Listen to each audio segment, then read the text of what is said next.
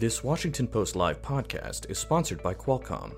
Greater connectivity benefits the greater good, and Qualcomm invented 5G breakthroughs that make it possible. You're listening to a podcast from Washington Post Live, bringing the Post's newsroom to life on stage. 5G is reshaping our world in countless ways and significantly impacting our daily lives. Besides vaulting our telecommunications forward, the new technology recasts the digital landscape for innovation, growth, and increased competition on the international stage. In this episode, we'll hear from two experts as they examine how this fifth generation mobile network is impacting the manufacturing industry and securing the United States' role in the future of technology. Let's listen. Hi, I'm Kat Zakrzewski, a technology policy reporter here at The Post. Today, we're going to examine how 5G technology is reshaping our world, as well as its impact on the global economy and the jobs market. My first guest is the president and CEO of Ericsson North America, Niklas Heuveldop. Welcome to the Washington Post, Niklas. Thanks so much, Kat, for having me. Thanks so much for being here. And so I wanted to start today. Ericsson has said that it's at the forefront of this 5G transformation. Can you tell me a little bit about the role that the company is playing in that shift in the United States and where you see things headed in the next 12 months? Absolutely, I'll do my best. So we started, of course, doing research on 5G many years ago, and probably 10, 12 years ago. And we have, ever since the word got out, what we were working on as an industry with 5G, of course, been approached by industrials uh, from multiple sectors, been working with 20, 30 partners from different industries to figure out how 5G could help transform their operations. And they typically come at it from the perspective of how can I reduce my total operating costs, transform my customer experience, or grow into new business opportunities. And some of the underlying drivers were, were the same. And I guess I should have seen already in the very early conversations that smart manufacturing was going to be one of those places where the value of 5G was going to be significant.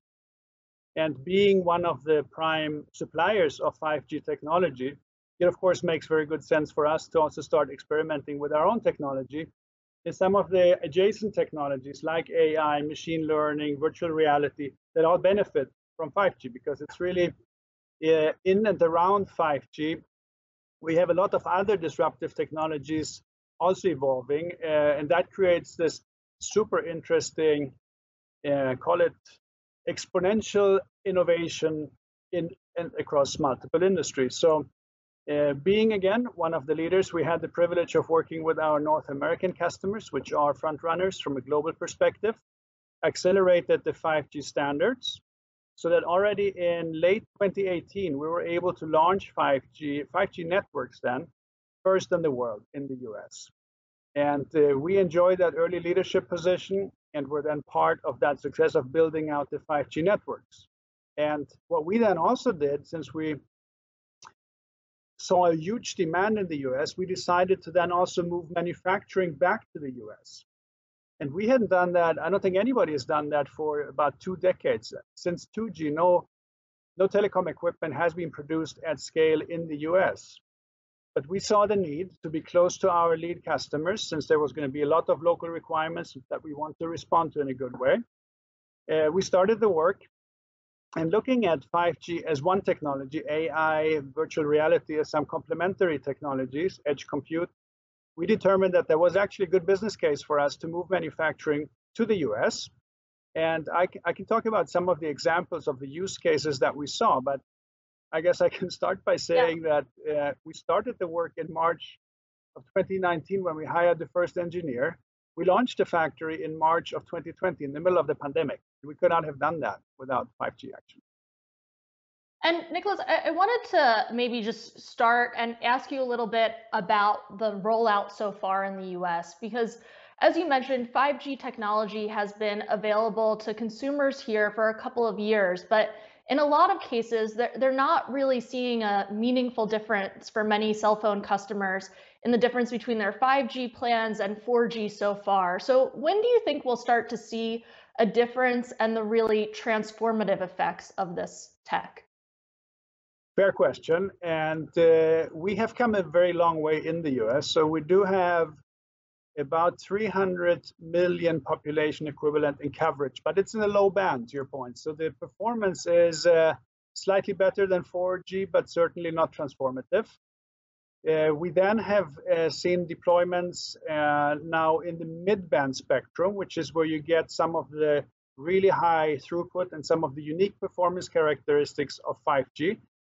You could say we've only come halfway. So there is about 160 million of the US population coverage. And then the exceptionally uh, high performance you get when you deploy 5G in the very high bands, the millimeter wave bands, that's now available in 75 cities. But your, your point is fair. We're in the middle of the build out across the country, but you will start seeing exceptional performance starting uh, to translate into innovative services now. I think the next 12 to 18 months is when this is really going to take off, when these unique capabilities, the truly differentiated 5G capabilities, get exposed to developers. And they can start programming on this new pervasive innovation platform. That's when we'll see the real innovation happening in both I guess for the benefit of consumers, enterprises, but also the public sector for sure. I mean, we've seen a huge acceleration now in healthcare and education, for example. So I think I think the next 12 to 18 months is when when this is really going to take off. But the construction is under full way, and we we we started slightly disadvantaged in the US because we didn't have a lot of mid-band spectrum available to our customers when the 5G rollout started. So we're playing a little bit of catch up in that sense. And so you mentioned in the next 12 to 18 months, we'll start seeing some of these effects. What can consumers expect? Because obviously 4G ushered in so many of the technologies we use every day, services like Uber and more wouldn't be possible without it. What are you looking forward to most as 5G becomes more ubiquitous? Yeah, that's the the the 1.5 trillion dollar question, I guess. That's the CTI number for the amount of GDP growth that 5G will generate in the US during this decade. Um, I hadn't been too bullish about too bullish about the opportunity in the consumer space, but what we see several of our customers uh, promoting pretty aggressively now is, of course, fixed wireless access. That that is an interesting application that I think will be particularly relevant as we try to close the digital divide in the US. That's an important one where 5G will play an important role. When it comes to new services, I think look at uh, gaming. I think is uh, one of those sectors which holds a huge promise and where 5G can really make a difference. So you you need the unique throughput and bandwidth that 5G offers, plus this instant responsiveness of the network. So already today, gaming is a 175 billion dollar industry globally. About 50% of it is already mobile, and based on um, call it early experiences. We, we look at, around the world. So in south korea for example that already has a nationwide network in the midband so a high performance network. The big growth has been in the gaming sector and the partnerships between the operators and the device manufacturers. Uh, both the iphone and the samsung uh, new devices are actually gaming platforms. So there is a lot of innovation happening in and around gaming. So i think add to that uh, in the not too distant future, I wouldn't be surprised if we see some new creative uh, headsets, goggles. So you can see some more uh, immersive uh, gaming experiences taking form. It's not un, uh, it, it wouldn't be too far fetched that now that the, the network compute platform is being pushed out into the far edge, that you can have basically a virtual gaming console sitting on the network and the relatively thin client and device. So my kid wouldn't have to buy a new gaming console every 18 months. You can literally rely on uh, the cloud infrastructure with instant responsiveness over 5G. So I think gaming is one of those uh, really exciting spaces uh, in the consumer category. Then, of course, and I can go back to our very own factory uh, that we were able to launch here during the pandemic. A um, couple of examples, and we've been experimenting with dozens of different use cases. All it really takes is a handful uh, to make the business case for the investment of the infrastructure. In, in our case, again, we launched in March of uh, 2020, uh, autonomous guided vehicles that we have transporting equipment on the shop floor have reduced manual material handling by 65%. And that's significant. It's a security risk and it's also a task that distracts our employees. Uh, so that is one use case which we've seen uh, deliver significant value. Uh, digital twins and uh, with a lot of sensors replicating the production floor with a digital twin has allowed us to reduce downtime in production by 50%. We've seen production capacity increase by 25% and waste and errors reduced by 30%. So significant savings with that, call it one use case. And then virtual reality. I mean, uh, as I mentioned, we could not have launched the factory if it wouldn't have been for 5G and virtual reality because remember now, March 2020, travel ban.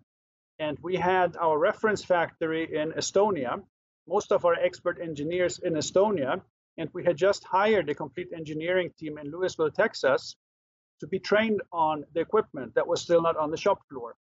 So we literally had to use augmented reality to train our employees on site in Lewisville on virtual equipment that was not on the floor yet by experts sitting in Estonia. And that allowed us to prepare our team so that when the equipment arrived, we could then also initiate manufacturing without anybody having to travel. That one use case uh, we see is very relevant also now going forward because every time we introduce a new product, we don't have to fly in experts or send anybody to training. Our local team is then trained, uh, leveraging augmented reality, staying on site in Lewisville, Texas. And that, of course, also has allowed us to increase the job content and our, the ability of our local employees to work on um, higher skilled tasks, which makes for a much more fulfilling job. And if you look at, I saw some statistics not too long ago that 60% of the jobs in the manufacturing space that have not been filled is for lack of experience. Augmented reality and the kind of technologies we have experimented with uh, would address that and would create an opportunity to then use less trained, less prepared employees to work uh, with augmented reality uh, guided by experts or even uh, artificial intelligence. And so, so on that example. point about about the factory, why do you need 5G when you're in one fixed location to do that? Why can't you use just existing broadband and, and Wi-Fi capabilities? Yeah, that's a really good question. And we have been at this for about five years. There is a number of things. It's uh, the fact that 5G, you could argue just as 4G, works on licensed spectrum. So you don't have any interference. You have guaranteed integrity and security of your of your network. Instant responsiveness, throughput, the amount of devices you can put on a, on a on a square mile or a square foot is vastly superior to other competing technologies. Energy efficiency, there's a number of factors. Uh, one of our customers calls it the eight currencies of 5G. There's a number of factors uh, that make 5G rather uniquely Um, uh, uniquely equipped to serve these use cases. And you can maybe find a technology for a certain use case that could be superior and another technology for another use case but 5G can support all use cases. So with one technology, you can basically service all kinds of use cases that you will need on, in our case, then on a, on a smart factory site, a manufacturing site. So the fact that we can equip essentially any device, any goods transitioning on the floor with the sensors and track them in real time, analyze the data in real time, and then action, uh, take actions, predictive, prescriptive maintenance kind of actions is unique to 5G. And one thing that I read, um, you're pushing into mining with 5G as well, which is an area that I think we don't traditionally think of as being disrupted by a new technology like this. Can you tell me a little bit about how 5G is used in mining and whether or not it can make the process safer? Absolutely, and I think you you started with uh, or you finished with uh, one of the key questions. Mining is the riskiest business in the world. We have more fatalities in the mining business, more injuries in the mining business than in other any other industry.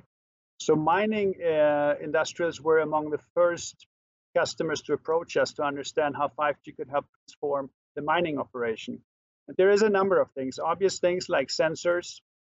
We can detect uh, any movements uh, in the mine and trigger the alarms. Tracking of devices. Um, I had no idea that uh, you could actually be losing uh, excavators that weigh 12 tons, but the, the mines are very distributed and a big problem for mining operators is that they lose equipment.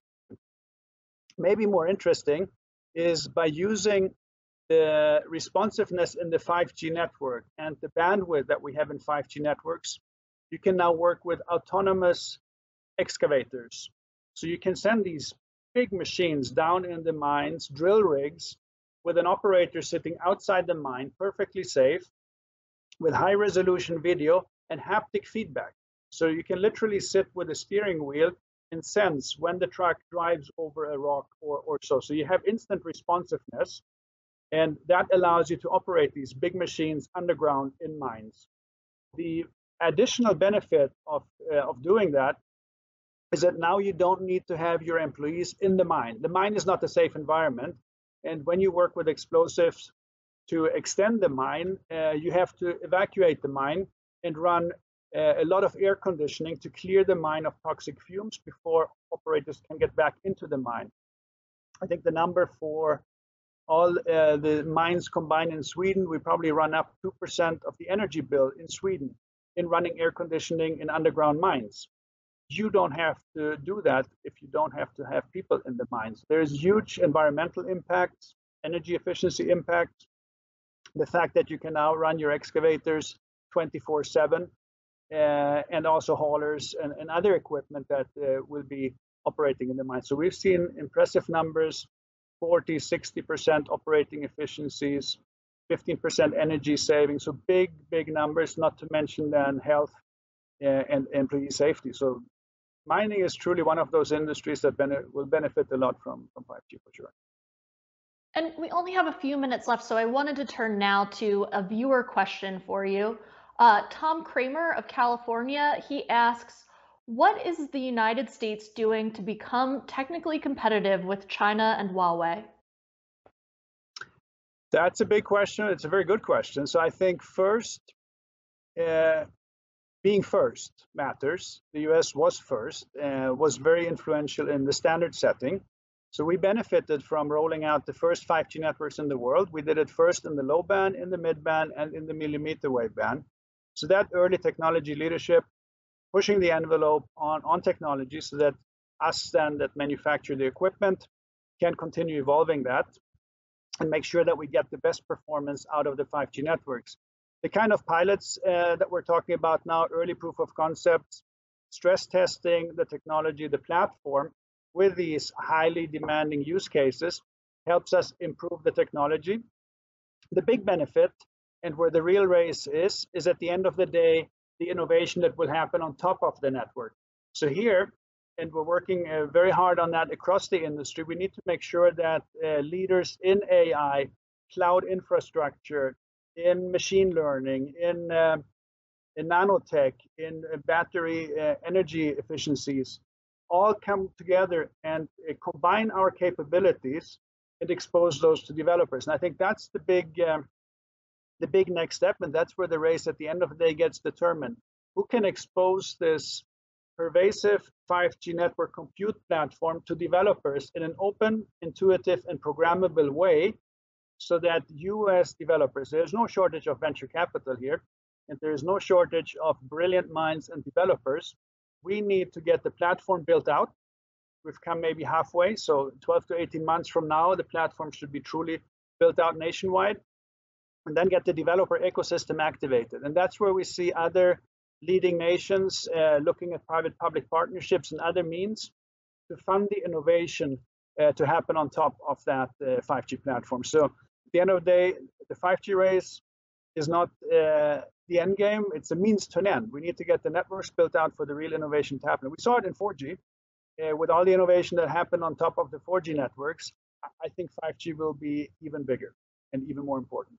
For again, I, I think the bigger in, I mean, it's the next generation Teslas, GEs that will be built on top of this platform. Well, unfortunately, that's all the time that we have today. Thank you so much for joining us here, Niklas, at Washington Post Live, and I'll be right back. The following segment was produced and paid for by a Washington Post Live event sponsor. The Washington Post newsroom was not involved in the production of this content. 5G will transform our world, introducing new capabilities that will change many aspects of our lives and our industries. Hello, I'm Jeanne Meserve, and joining me is Cristiano Amon. He is president and CEO of Qualcomm Incorporated. Let me ask you, first of all, there's a global race underway to develop and deploy 5G.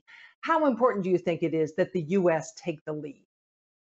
It's very important this uh, generation of wireless technology is different than any other Gs that we have seen before.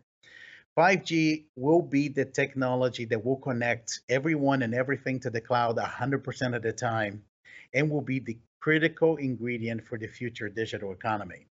Nobody wants to be late to 5G, and we're seeing that right now in the speed of the global rollout. Just as an example, um, we're tracking two years faster the 4G to 5G migration compared to what we saw from 3G to 4G.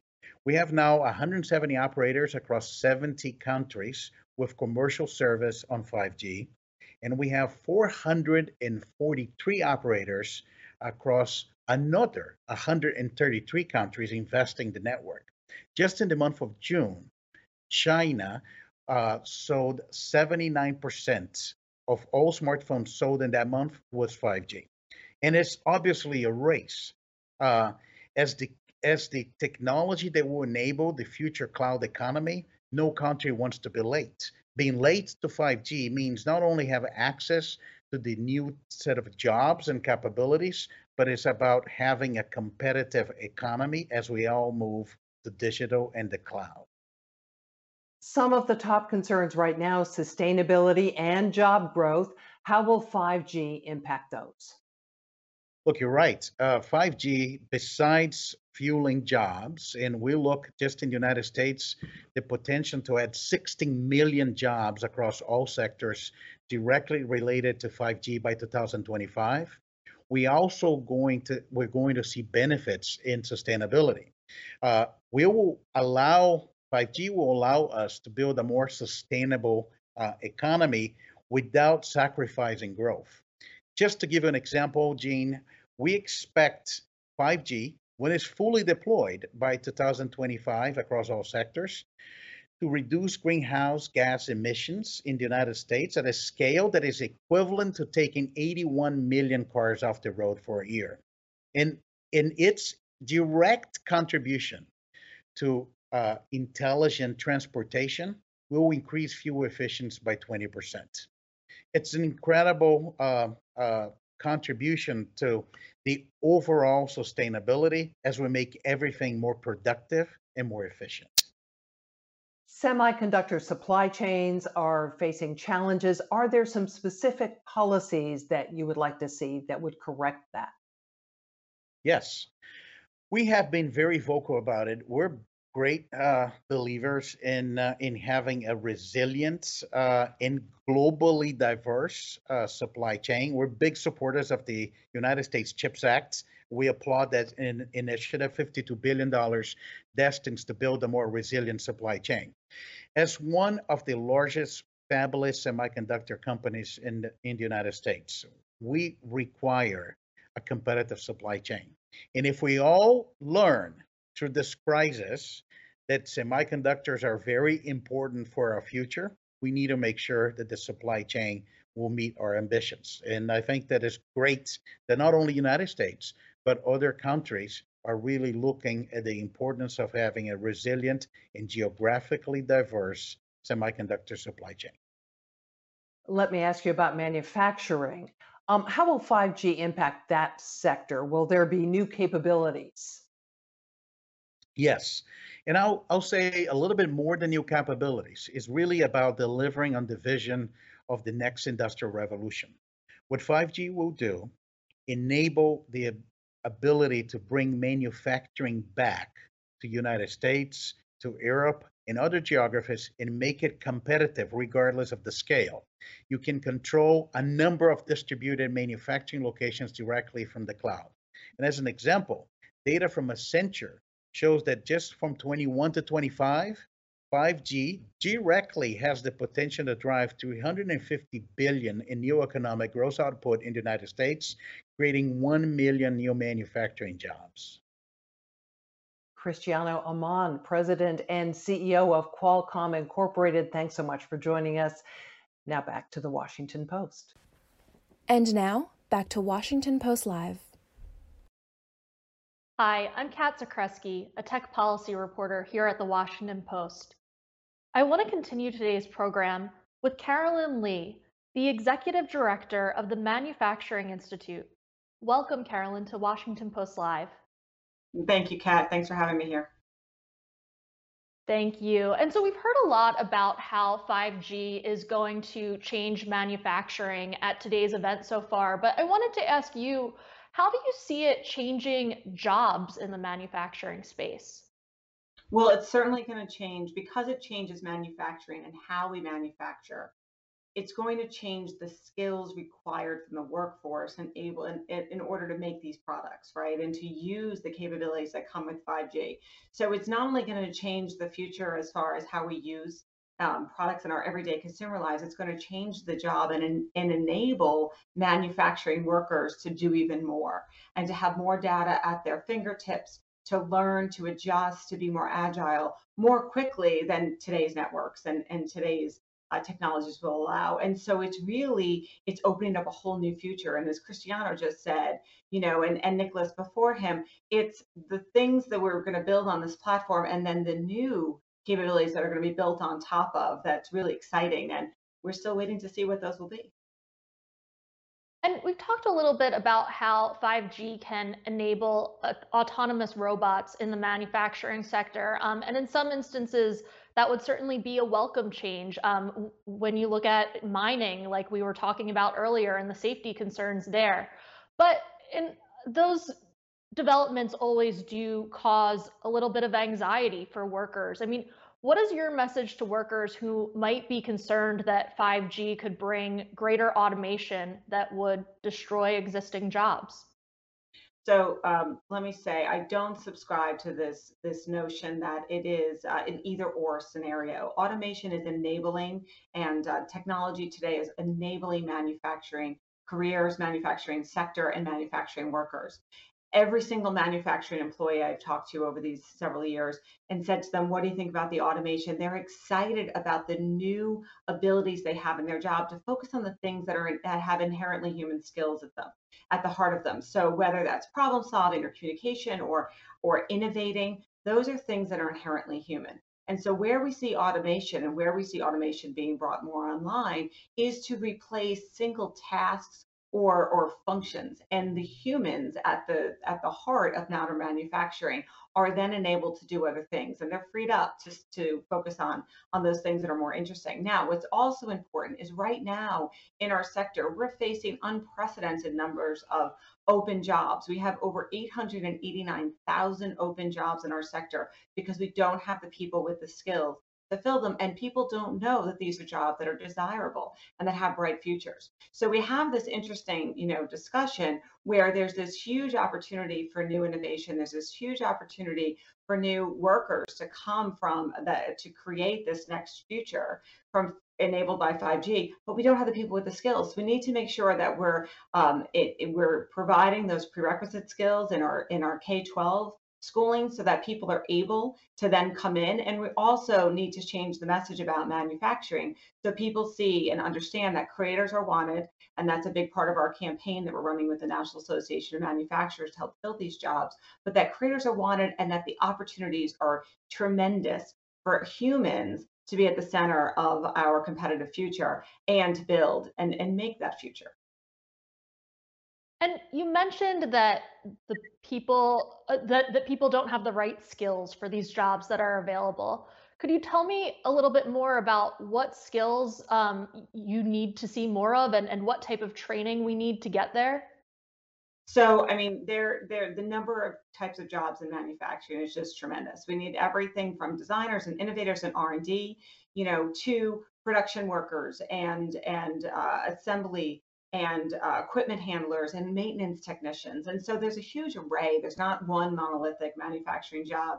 And so really what we need people to know is that the careers are here, that they're high paid, there's long uh, job career, a lot of a lot of ability to grow and continue to upskill. But the fundamental skills that are the skills that frankly our, our millennials and Gen Zs already gravitate to, you know, problem solving and communication, but also coding and working with technology to solve problems. And those are kind of the fundamental skills that we need to embed in all of our training programs as we continue to upskill that next generation of, of workers and the workers that we have today to bring on and to adjust um, and to work with this new technology. So, you know, if you're interested in, in solving problems, in saving lives, in creating, you know, new solutions or new games, all of that comes through modern manufacturing and all of those jobs and skills are available uh, for people to pursue. We just have to make sure people know that they're here. Is the federal government currently doing enough to, to facilitate that skills development? You know, I think there's no there's no silver bullet for workforce development. It is a federal, state, and local. It is a community issue. That's why we work all across the country at the Manufacturing Institute to help stand up local and regional uh, manufacturing training programs, like our like the FAME uh, apprenticeship program that was founded by Toyota and is now operated by the institute.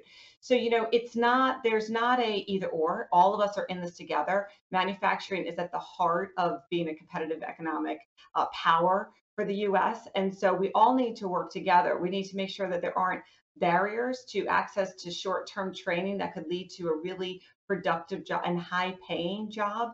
So things like making sure that Pell Grant or um, people are eligible to use Pell Grants for short term training that might not lead to a degree, but lead to a terrific job. Those kinds of changes are important. And I know that folks in Congress are considering that. But we also need to work with states and localities that we're training for jobs that exist right now as people look for their new future.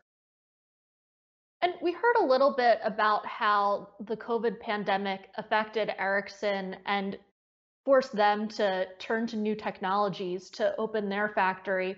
Can you tell me a little bit about how the manufacturing sector has been transformed by COVID and the role that you see 5G playing in this new normal moving forward?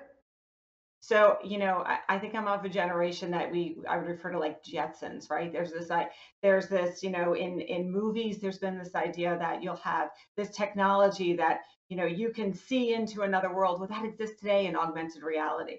So where we where um, COVID really had an impact is it accelerated a lot more flexible work. We all know that. We've had a tremendous shift. I think I've read some analysts say it's like 10 years of evolution of how people work shoved into one year's experience due to COVID. Now, about 95% of manufacturers stayed open during the pandemic because they were essential they were essential workers, either creating supplies and, and supplying PPE and the work around biopharma that allowed us to develop the vaccine so quickly. And of course, all of the food and, and daily products we use every day. So manufacturing stayed open, but what we did is we worked differently. Um, where it was possible, people worked remotely. And that's where technologies enabled um, 5G and other technologies became so handy. Things like augmented reality, to have somebody virtually able to see what was happening at a, at a physical site. So you could have a remote engineer working with production people on the floor to see what was happening with some of the the machines, how um, products were being deployed, what was being produced, what challenges would be, troubleshooting, and also um, making sure that you're ahead of maintenance. So how we worked was different, but manufacturing kept operating and was so critical to us being able to get this far into into um, the COVID response. And that's why these technologies coming to life, being used on the floor every day is so critical. So that's where like speed becomes so so important. So both the previous speakers talked about you know speed of the network and latency. You know, it's not like you're downloading your Netflix and it takes a minute for the for the show to, to come all the way in. When you're operating real time, you want to see what's happening. You want to understand what any challenges may be or to make sure that things are working correctly. So that data, that speed, that uh, connection was critical. And that's why I think the sector is able to operate differently we still have a huge challenge ahead by filling these jobs, but we're learning. And the fascinating thing, and this is just one, one quick point on manufacturing, like not only are we using the 5G technology, we are making the things with 5G embedded in it. So, you know, we're right at the center. It's not that the technology sector is separate. They are manufacturers and they are making the future. And it's an exciting place to be right now. Definitely. And related to that, I wanted to bring in a question that we have from a viewer. Um, Ronald Orr from Virginia, he asks, will 5G cause more remote work jobs? I don't know if it will cause it. I think I'd say it might enable it. And I think what we've learned is that different jobs are going to operate differently. And um, I think all of us are sick of talking about, you know, the the new reality or the new uh, it's been well worn. But the reality is, is I think we're all learning how to do things differently. We're learning how to be efficient, but we still know that human interaction and human connection and human ingenuity is critical to our success. And that's why I think people will be efficient and they say, okay, you can be remote for this. I'm here remote today doing this interview. Um, but then we come together to do things. And so it's in it, all of technology are enabling to workers and to i think our, our sector and the overall economy. And so i think that it's a really positive opportunity for us. You mentioned the role that manufacturing is playing in developing 5g technologies and i wanted to turn to competition with china. What steps does the us need to take to ensure that it's remaining competitive with china as well as other countries like south korea when it comes to manufacturing new 5G tech? So I think I'll take a, a kind of a, a, bigger picture of it. You know, the institute we typically focus on competitiveness overall, but really on the workforce. But I know one thing that's critical to manufacturing and, and our ability as a nation to compete are things like you know upgraded infrastructure. And that's why i know the national association of manufacturers and manufacturers across the country are so um, hopeful that infrastructure investment will come through and that that work will be able to that investment will be able to be made because that is the backbone of our economy and that's what all of us need to to operate on. And so whether it's the roads and the bridges and the ports which of course everybody is aware of the challenges we're having in supply chain right now because of, um, of basically traffic. Uh, but at the same point in time, the, the broadband investment and the build out of our, te- of our technology investment and infrastructure is really critical to make sure that we continue to compete. And the other thing I'd say on the workforce front is we need to make sure we're training for jobs that exist today and the jobs that are coming down the pike. You know, our, our work with Deloitte, we've had a we've long had a talent study that we've released with Deloitte. We just released an updated one this past May. And what we found was by 2030, we'd have 4 million jobs that we need to fill in the sector. And of those, over 2 million will go unfilled because we don't have the people with the skills who are coming to the sector and that are going to be able to make that future. And that's a trillion dollar hit in 2030 alone if we don't fill these jobs. So if we want to be able to complete in the globe, compete in a global economy, we need to make sure we have the workers who have those skills who are ready to build that future. And so we need to come together to make sure that we're training and incentivizing training that's going to allow people to have those skills. But we need to make sure that people have a modern perspective about manufacturing and know that these are jobs that they should want that there's huge upward uh, mobility potential and that these are fulfilling careers where you're building things and solving problems and, and innovating and being creative and that's why we talk so often about creators being wanted because we have to fill those jobs in order to compete. You mentioned the infrastructure package and how that um, is allocating funding to broadband deployment.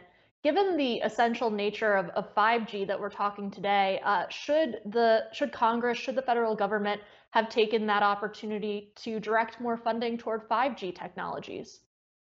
Uh, you know, I I don't want to. I want to stay in my lane on on workforce and competitiveness. I think that the attention to infrastructure overall I um, is critical. And whether it's your, you know, once you build something and you have the technology and you're enabled with 5G, you still be able have to be able to get your products places and you still have to use the physical infrastructure with the roads and the bridges. So I think I'd argue an all of the above solution is critical. And we need to make sure that we are staying competitive and we're staying um, modern in this country and we're investing where we need to to be able to to meet that future. And talking about this moment that we're in, the pandemic, worker safety has been top of mind, especially as we've seen outbreaks um, in some factories. And I wanted to ask you there's been a lot of discussion about how 5G can better enable worker safety in some of these roles, but wh- why couldn't we get there with other existing technologies like 4G or even Wi-Fi. What what's different about 5G and, and, and why do you think it's a game changer? Well, I think it's a game changer because you're enabling um, uh, quick and real time interaction. Now, there is a lot of great examples that we have throughout manufacturing and all type parts of the sector who, where companies have done tremendous uh, work to make sure their workers stay safe. And whether that's physical distancing, you know, um, changing the ways shifts change happen so that you don't have one group coming in and one group going out, enabling workers who could be remote to work remotely using technology. And there's great examples for where that kept people safe. But we know with the pandemic, we need multiple layers of defense here. It's not just physical distancing. We need masks. We need vaccination. We need all of those things to enable that we're, we're protecting our workforce right? And and the workforce is our manufacturer's most important resource. So I know manufacturers were really doubling down to make sure that they were doing things to keep safe. Now, our our original header here for this segment was that nine out of 10 manufacturers in a recent study we did said that they expect to deploy 5G technology before the end of this year to be testing it and deploying it. I think what that does is it um, allows us to go even faster into the 4.0 revolution to be able to adopt these technologies more quickly. And I think the thing that we've all learned, you know, in the last 20 years is that we can't even predict all of the things that we'll be able to do and that this technology will enable. But we're off to a really good start and we know some really good um, options that are there. As Nicholas talked about, digital twins and the ability to um, using augmented reality to manipulate and to work deeply on a product while not having people there and maybe teams from all over the world or all over the country. Those are hugely enabling to making sure that we're able to get the best minds and the best talent together to be able to solve these challenges. So, you know, I'm I'm hugely optimistic about what this technology is going to bring and how that's going to enable us to create that future. And I know we can't predict all the new jobs that this is going to create, but could you talk through a little bit You've mentioned a lot about these exciting creator roles throughout the segment. What are some of those specific jobs? What are some you've seen so far that you're most excited about? So you know, there's um, there's the innovation jobs, right? There's the people who dream big and and create things they never even thought of, right? Those are fascinating, and those will be there will be need more of those. But we also then have people on the other side who have to maintain and um, troubleshoot and operate and engage with the technology that's coming. So uh, before the pandemic, I was on a tour of a, of a of a jelly bean factory out in the West Coast, and they had a 72 year old employee who had been with the company for 35, 40 years, who, because of automation coming in, they were able to keep that employee and he was doing a slightly different job. He was helping engage the, the automation, the, the arm that was lifting and, and moving the stacks of uh, pallets of jelly beans.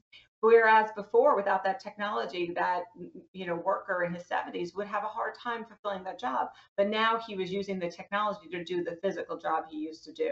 So you know, as we talk about what the skills are and what the job opportunities are, there's a huge range. We need people to maintain, to operate, to engage with, to code, but to dream up and to build.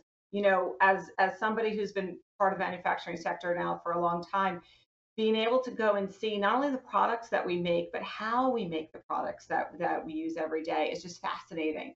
And that's a really huge opportunity to see, to have somebody come in and imagine and say, okay, we have this capability, we have a, a high speed, um, low latency, you know, real time uh, network, and how we can deploy that to do fill in the blank. and that is the future that's coming. And so the the opportunities are just so vast. It's it's I think it's exciting. And we just have time for one final question. And I know this topic of competitiveness with China has been front and center. So, right now, when you look at the workforce skills issues that we've talked about, how do you think the current state of the US workforce, how does that stack up to major US competitors like China? You know, I think one of our challenges here is we're still overcoming this old antiquated perception of manufacturing in our country. And I think that's something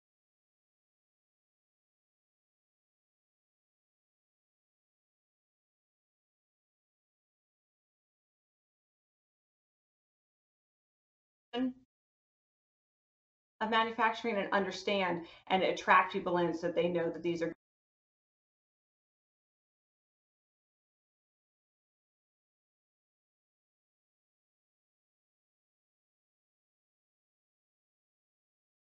I'm so sorry. I think we're having some technical difficulties right now, but this is the conclusion of our program. So thank you so much, Carolyn, for joining us today. What an interesting discussion. Thank you.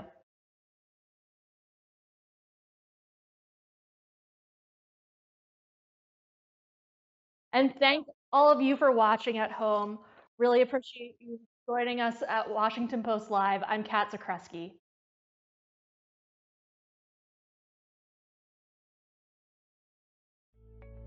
Thanks for listening. To hear more interviews from this series and other Washington Post Live programs, visit us at WashingtonPostLive.com.